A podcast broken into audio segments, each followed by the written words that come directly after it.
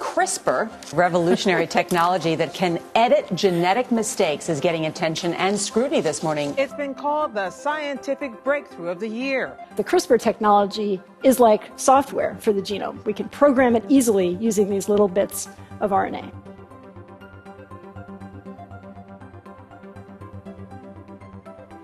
A few years ago, with my colleague Emmanuelle Charpentier, I invented a new technology for editing genomes.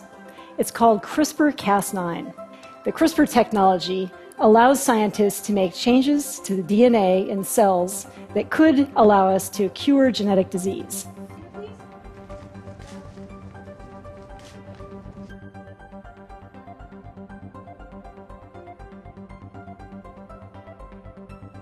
Thank you so much. It's a real pleasure to meet you. Thank you.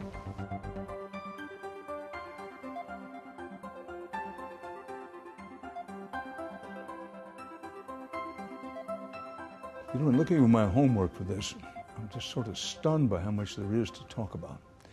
But let's start with something basic. What is it that you do? I think I'm for, foremost an, uh, a biochemist. You know, I'm somebody who likes to understand life at the level of molecules. When did you get interested in biology?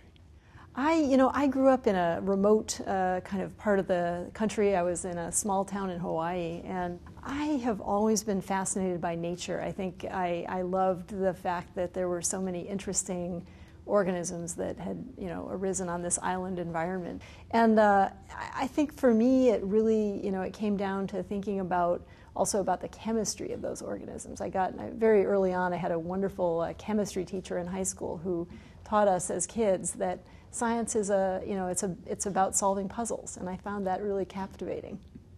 When did you say yourself, I'm dream of being a world class research biologist? Well, I, you know, I went to college um, with an interest in chemistry and biochemistry in particular, and um, you know, I struggled. I mean, I my freshman year, I was taking general chemistry and and absolutely struggling in that class, struggling in a, a couple of ways, struggling to do well on exams, but frankly, also really struggling with the material, struggling to understand do, why do I care about this? Do I care about this? So I, you know, I, I got through that year, and then I remember in the fall of my sophomore year, I was studying French language and loved it, and had a wonderful uh, French professor. And I went to her office at one point, and I said, you know, I'm thinking about switching my major to French. And she, and she said, well, what's your current major? And I said, chemistry. And she said, oh, don't change. Stick with chemistry. I never forgot that. You know, it was really one of those kind of All right, precious so moments a landmark when moment. This yeah. is at or near the end of your freshman year? Or? Yeah, yeah. When I was having real doubts about, you know, can I really do this and should I do it? And, you know, I've wanted to do it for so long and now I'm not sure. And she said, no, no, you stick with it. This is a wonderful thing for you to be pursuing. And you could study French on the side, but you should, if you're interested in chemistry, you should do it. I think that was great. And so I did. And then I, I, th- I, would say another kind of, for me, landmark moment was um, in my junior year. I was taking a biochemistry class at that point. And in the spring of that year, my professor said, um, You know, I have two openings in my research lab this summer for students that would like to do research.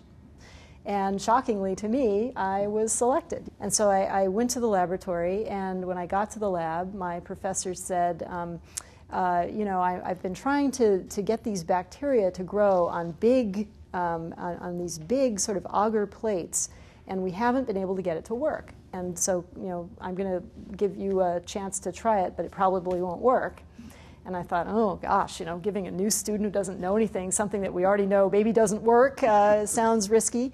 But I, you know, I sat down, I did some reading, and I figured out, I sort of wrote down a protocol for how to do that, try to do this. And I did the experiment, and lo and behold, I came in the next day and I peeled back the foil on this big sort of baking pan, growing these bacteria, and I had this beautiful circular kind of culture of bacteria. It was beautiful.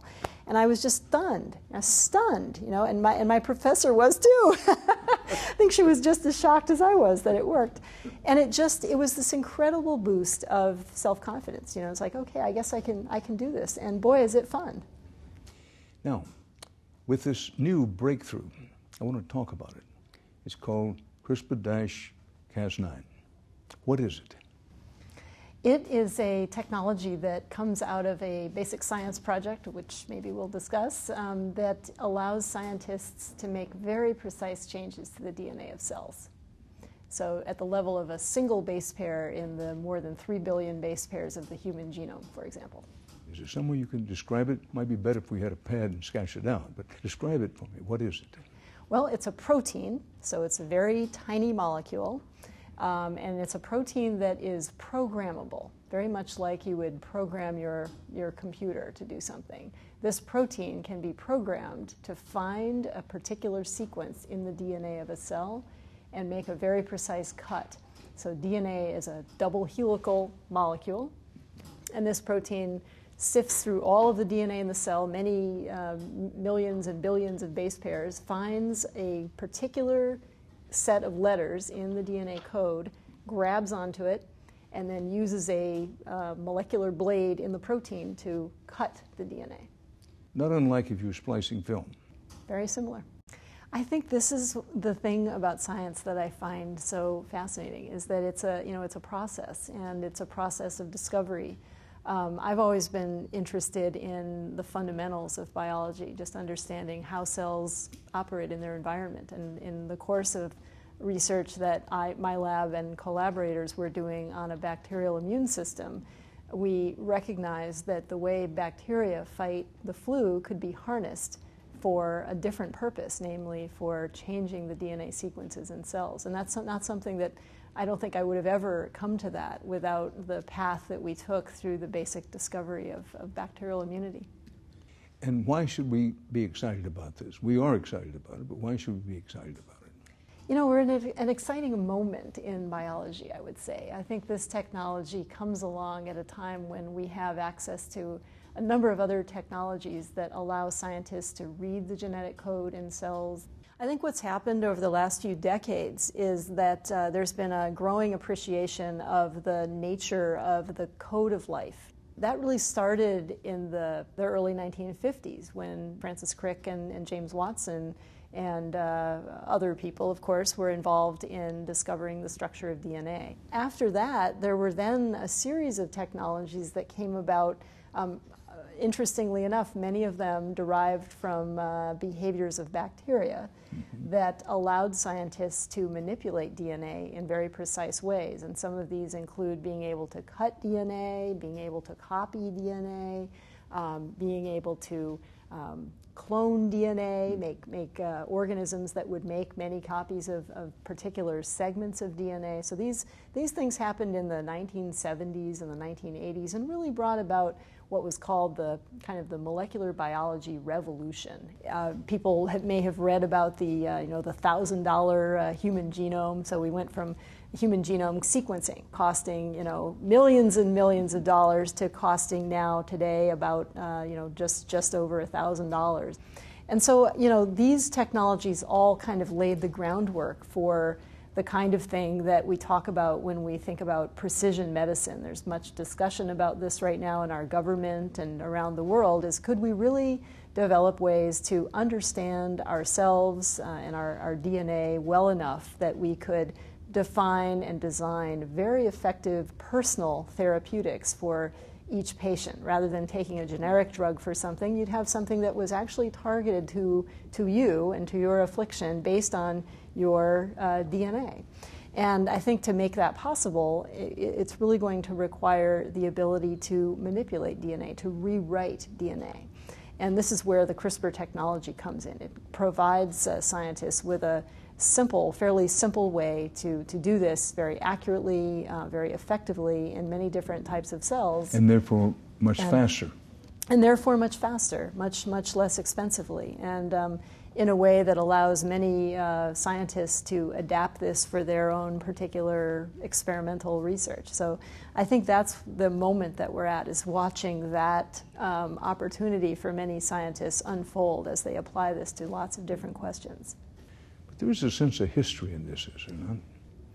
It's exciting. I mean, I think it's you know I, I think it's fascinating to kind of look back at how how did we get to the point that we're at now in science, you know, and with this technology in particular. And it's a, it's a fascinating thing because it's not a it's not a straight line, right? It's you know it's a kind of a meandering line. And I think that's that's true for uh, a lot of science. You know, is that we we uh, set out to do something, and it's really through serendipity and observation and kind of the unexpected nature of research that we come across discoveries that lead us to the next step. so it's not a it's not a linear path at all, and that's certainly true with CRISPR.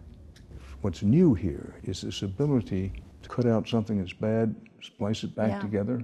Yeah, That's what you're talking about. that's what we're talking about. Yeah. Let's go through the landmarks on your journey. You're teaching, full time faculty, doing your research. How did this lead to the discovery of CRISPR? I uh, was originally on the faculty at Yale, and I was recruited to University of California, Berkeley in 2002. And when I made that move, I decided that I really wanted my research program to become more, I guess, grounded in biology, you could say. You know, I really wanted to start studying cells and how they function. And so I was uh, interested in, initially in that sort of line of thinking about how to understand the way that, that plant and animal cells use small bits of RNA for uh, protection against viruses. RNA stands for stands for ribonucleic acid, chemical cousin of DNA. People think that maybe this was one of the primordial molecules that led to the evolution of life. And so we were studying this process, which is called RNA interference, and trying to figure out the molecules involved and how it works. And then I, you know, I was sitting in my office one day at Berkeley, and uh, my phone rang, and it was uh, Jillian Banfield, a colleague of mine here at Berkeley, who I didn't really know. And she called me and she said, you know, um, uh, we are working on bacteria and the viruses that infect bacteria. And she said, my lab doesn't do any, we don't do any experimental research. We, all of the research we do is DNA sequencing. And that work has led us to a very curious finding, which is that lots of bacteria have a repetitive sequence in the genome, in the DNA, that includes little bits of viral DNA. And I think this might be a bacterial immune system, but there's no evidence for it yet. And she said, I also think that this immune system might be operating through an RNA intermediate. In other words, that the genetic information stored from viruses might be copied into RNA and then somehow used to protect the genome from future infection. So she said, I Googled who at Berkeley works on RNA, and your name popped up. So could we get together? And I would love to show you my data. And that's what happened. So we got together. We met at the Free Speech Movement Cafe, which is a uh, historically important cafe here on our campus. Cold, blustery day here in Berkeley, and you know, Jillian was uh, showing me her data, and I was just uh, blown away. It was uh, fascinating, and it seemed incredibly interesting that bacteria might have evolved a way to adapt to viruses and then use little pieces of RNA to find those viral sequences and destroy them.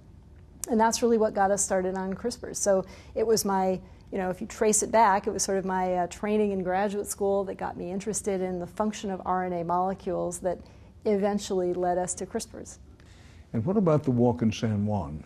Where did that fit in? Yes, well, the walk in San Juan was later. So, you know, we started working on these, uh, these CRISPR pathways, and I had a wonderful uh, postdoc, uh, Blake Wiedenheft, who had come to the lab to work on this, and a, was joined by a student, Rachel Haurwitz. It was really their work that led me to uh, be invited to a meeting in San Juan, Puerto Rico, in 2011, where I met Emmanuelle Charpentier. And uh, she was working on a different type of CRISPR system from a bacterial pa- uh, pathogen, which means a bacterium that infects humans. It causes the flesh eating disease, if you've heard of that. And so her work had showed that this bacterium has a different kind of CRISPR system in which there was a single gene, a single uh, encoded protein that seemed to be sufficient to protect the cells from viruses. And we thought we, in our, on our uh, walk uh, one afternoon in lovely old San Juan, Puerto Rico, on the cobblestone streets there, we talked about this, uh, this uh, observation that people had made, and we said it would be very interesting to figure out the function of that gene, and uh, we decided to collaborate to figure that out. And so that was really what got my lab uh, launched in the direction of studying this protein called Cas9, which is part of the CRISPR pathway, but is unique in the sense that it's a, a single uh, protein that can be programmed to find and cut different DNA sequences. And it was really that work that led to the technology. Did you have a eureka moment? Was there a moment when you said, wow, this is big, this is really big? For me, I think it was really, there were sort of a few of those moments in a way. You know, it was really more of a, uh, process. And, uh, you know, it was really through looking at the data that these, uh, these scientists in our lab were generating that we recognized that this was a very powerful way to recognize and cut DNA.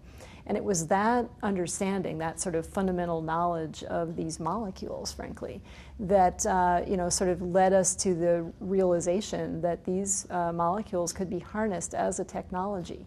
So I sort of take some delight in that because I, you know, I've always, uh, I've always enjoyed, uh, you know, just doing fundamental research, and I love understanding the molecules of life and how they operate in cells. And here was an, a case where that basic curiosity led to a, a point in time when one could say, here's a system that nature has created, but we can actually harness it and adapt it as a technology. Well, again, I want to move on, but before moving on, I want to say any number of scientists I've talked to have said something along these lines. We need basic research because we do not know where great breakthroughs will, where they come from. Right. In many ways, doesn't the discovery of CRISPR fit into that category? Oh, absolutely. No, no doubt. You know, I think um, for myself and my collaborators on this project, uh, we were driven by our curiosity about a bacterial immune system. We were not at all thinking about uh, technologies or, or genome editing when we started this work. So, you know, I think it just is a, is a real uh, great example, actually, of how discoveries come from all sorts of directions that you can't predict. To those who would say to you, Doctor, I admire that, that's good, but we need science directed at specific problems. This business of knowledge for knowledge's sake is that's nice for a few academics, but we need to turn more to this applied science. You say what? I say we need both. And, and I say we need more opportunities to help people that are doing uh, either very applied research or more fundamental research to get together, talk to each other, and recognize where they can uh, collaborate. Let's go back to the CRISPR breakthrough, scientific breakthrough that you made. With CRISPR, has it been overhyped?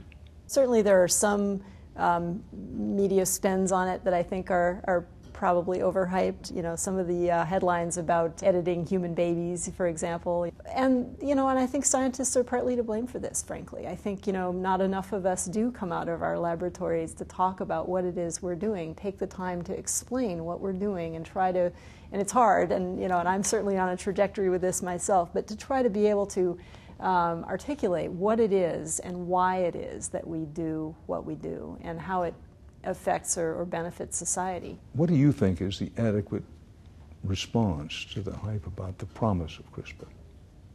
Well, I think it's uh, I think it's to say, look, I, this is clearly a powerful technology. It's clearly uh, very exciting for, for many people, and uh, it clearly, I think, puts in front of us now opportunities that we didn't have even a few years ago. You know, for curing disease, uh, for studying the basics of biology, and for uh, um, taking agriculture and synthetic biology in new directions. So that's, that's for sure.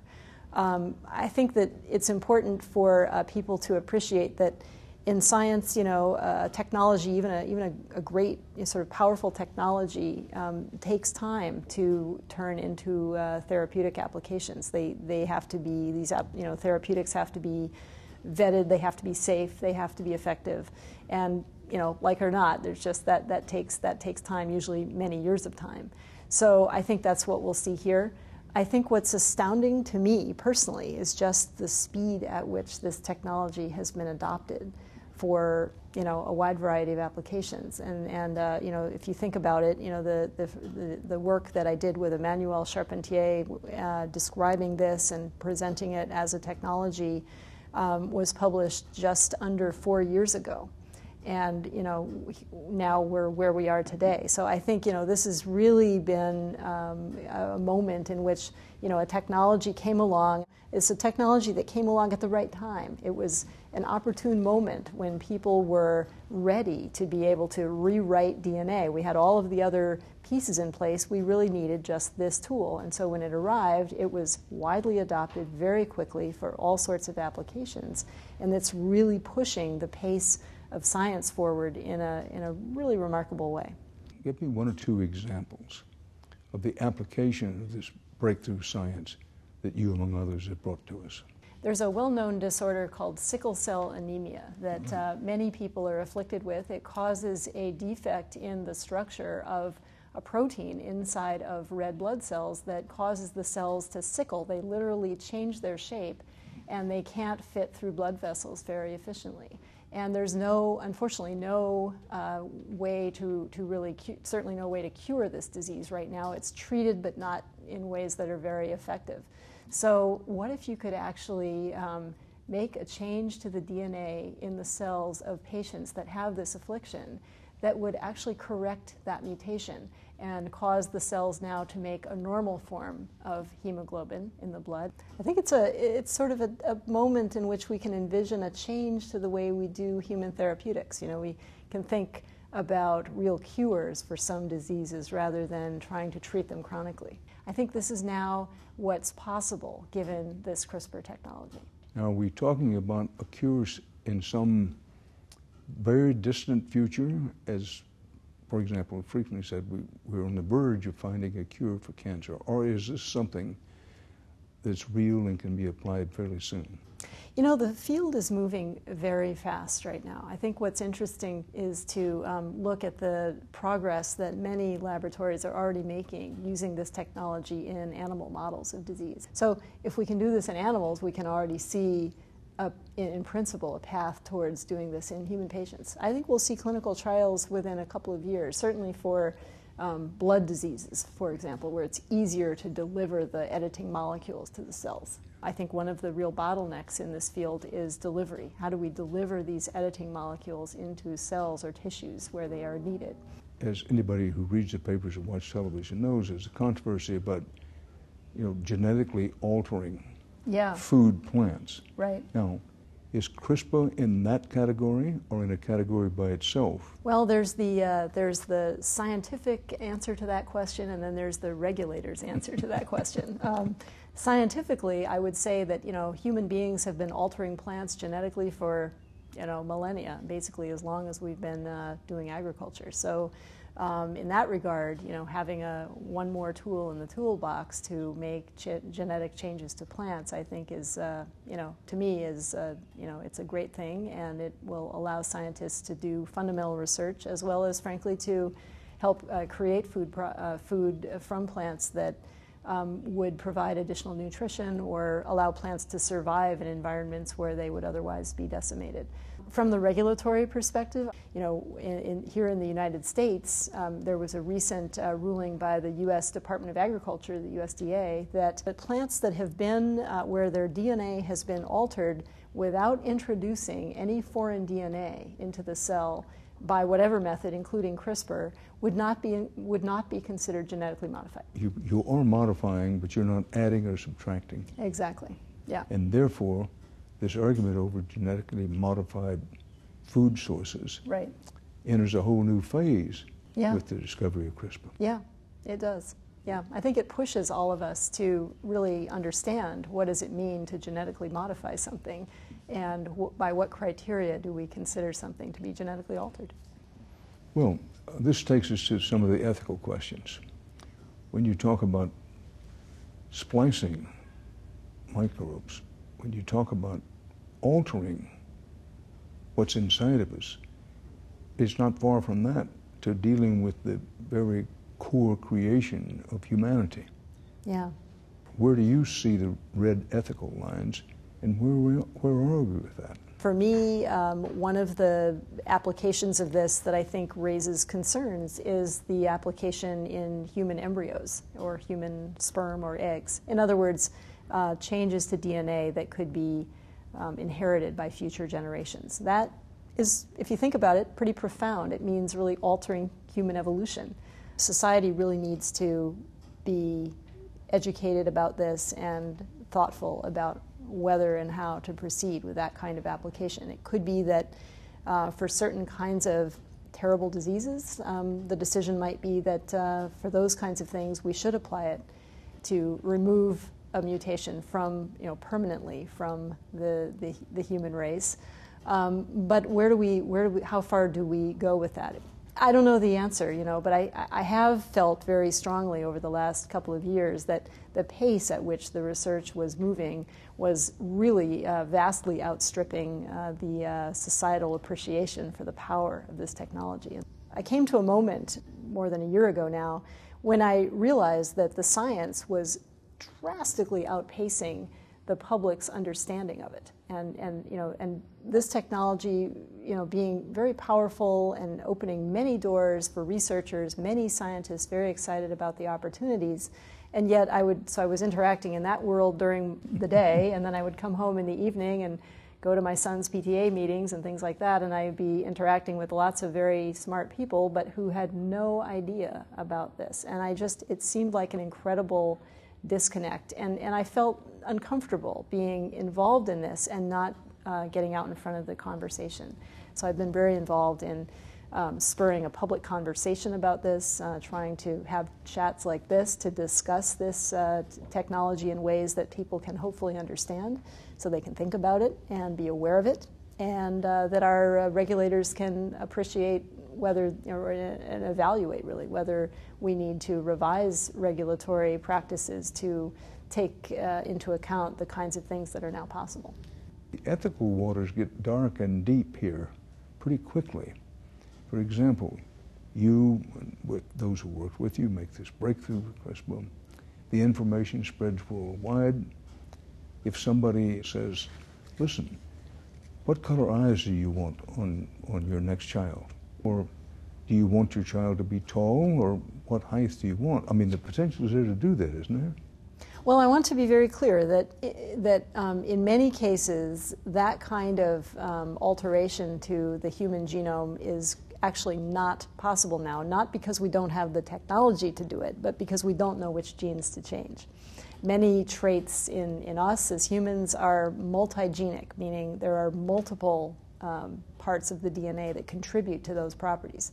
Even now in 2016, we, under, we don't understand very much uh, yet about the way that genes function in cells and interact. I think today we're somewhat protected from what you just described based on our own ignorance about our genome. But that will change over time, you know, it will. And, and I think that having a technology that enables that kind of precise modification of DNA really does force us to grapple with these you know, challenging ethical questions of when and how and, and, and where and who should, should apply this. We can't undiscover it, of course. We have to, we have to grapple with that knowledge now and, and, and find ways to use it responsibly. What an important point it seems to me that once something is discovered, it can't be undiscovered. No. Well, I guess one question is it seems inevitable to me, a layperson, that while you can't do this at the moment, guarantee blue eyes if you want them, or a six foot five person if you want it. You don't doubt that that day is coming. Question If we could do this, should we? I think there may be uh, uses of it to correct, um, you know, mutations that would otherwise cause terrible disease, and, and where, you know, frankly, we may get to a point where we say it would be unethical not to use it. But for other purposes that are more a preference or a choice of parents, I find that I that's harder for me to think uh, would be right because I, I think one of the things that's so wonderful about us as human beings is how different we all are and how we come into the world with our own uh, points of view on things. And you know having a child myself I've seen that you know he's got his own, he's got his own personality and his own interests and I don't think it has anything to do with uh, how I'm raising him. It's just it's who he is. It's probably in his DNA and um, you know, I, I, it's a blessing and it's wonderful, and I would not want to change it. So. Well, I do know, saying on the what about the ethics, that you played a big part in this meeting in Washington D.C. fairly recently, uh, the National Academies of Science, to discuss the limits on this kind of, for some people, frightening future that this kind of knowledge leads us to. Uh, how did that come out? I mean, for example, I'm, I'm thinking when the atomic bomb was invented, maybe not a very good connection, but there were questions then, well, where does this lead? Should, should we even invent this thing? Because if we do, who knows where it's going to lead? Yeah.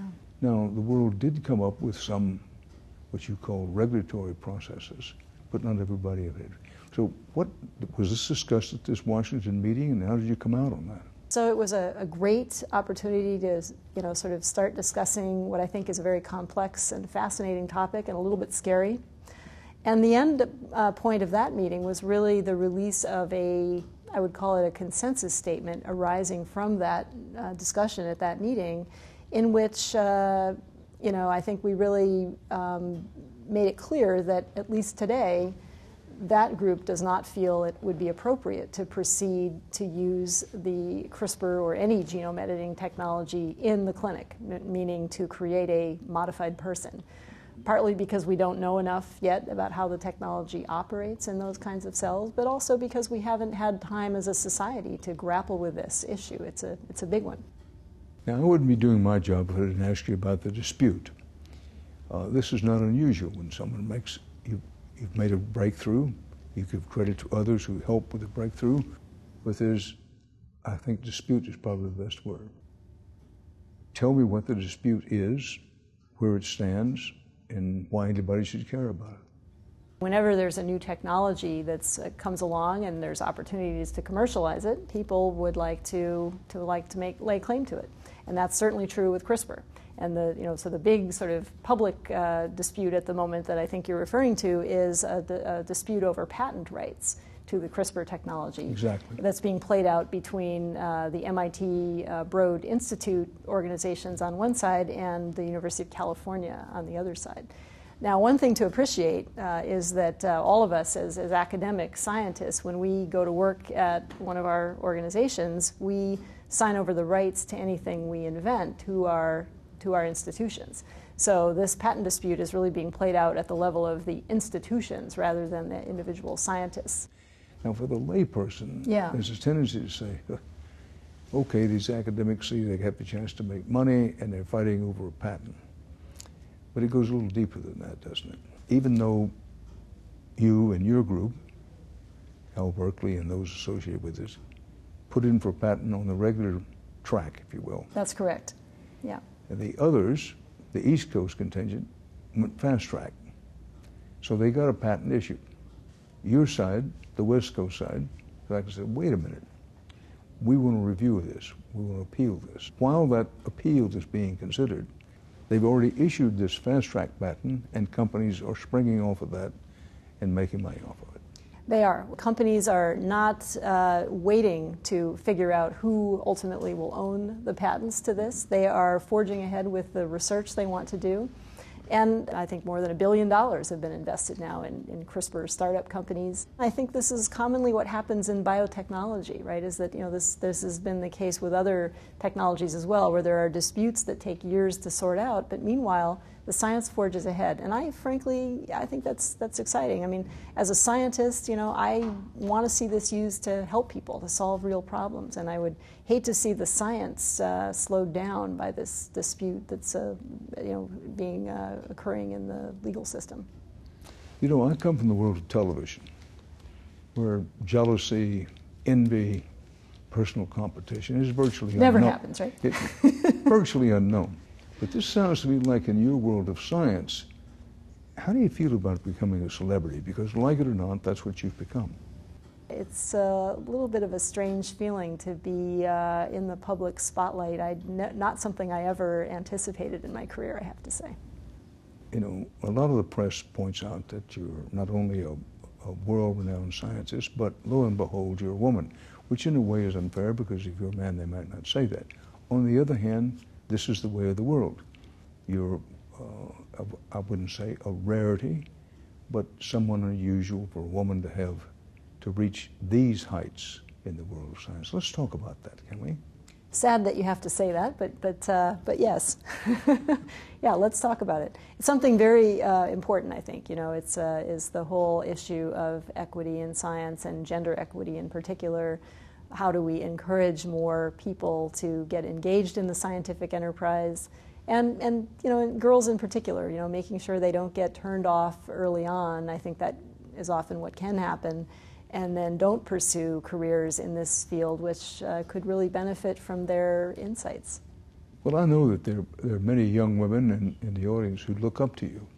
Anything you can say to them to encourage them, perhaps even inspire them?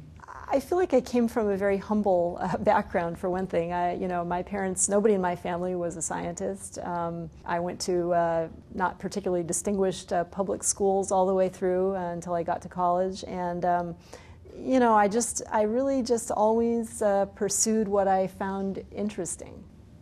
You know, there's, I, I, see now in my own students and my own, uh, you know, members of my own family, just you know. Um, fears about about uh, doing something. You know, fears about making a a career, a particular career choice. And I, I think I've seen this in myself, you know, at times when I was uh, feeling afraid to take the next step or try an experiment or join a laboratory to do something because what if it doesn't work or what if what if I look silly or you know and I think one has to manage the you can't really dismiss those fears necessarily but I think managing them is important and I think that maybe for girls in particular, finding ways to give them support at key points in their decision making process as they're getting you know, early uh, education and training will be very helpful for encouraging them to you know, try things that are um, you know, non traditional maybe for women.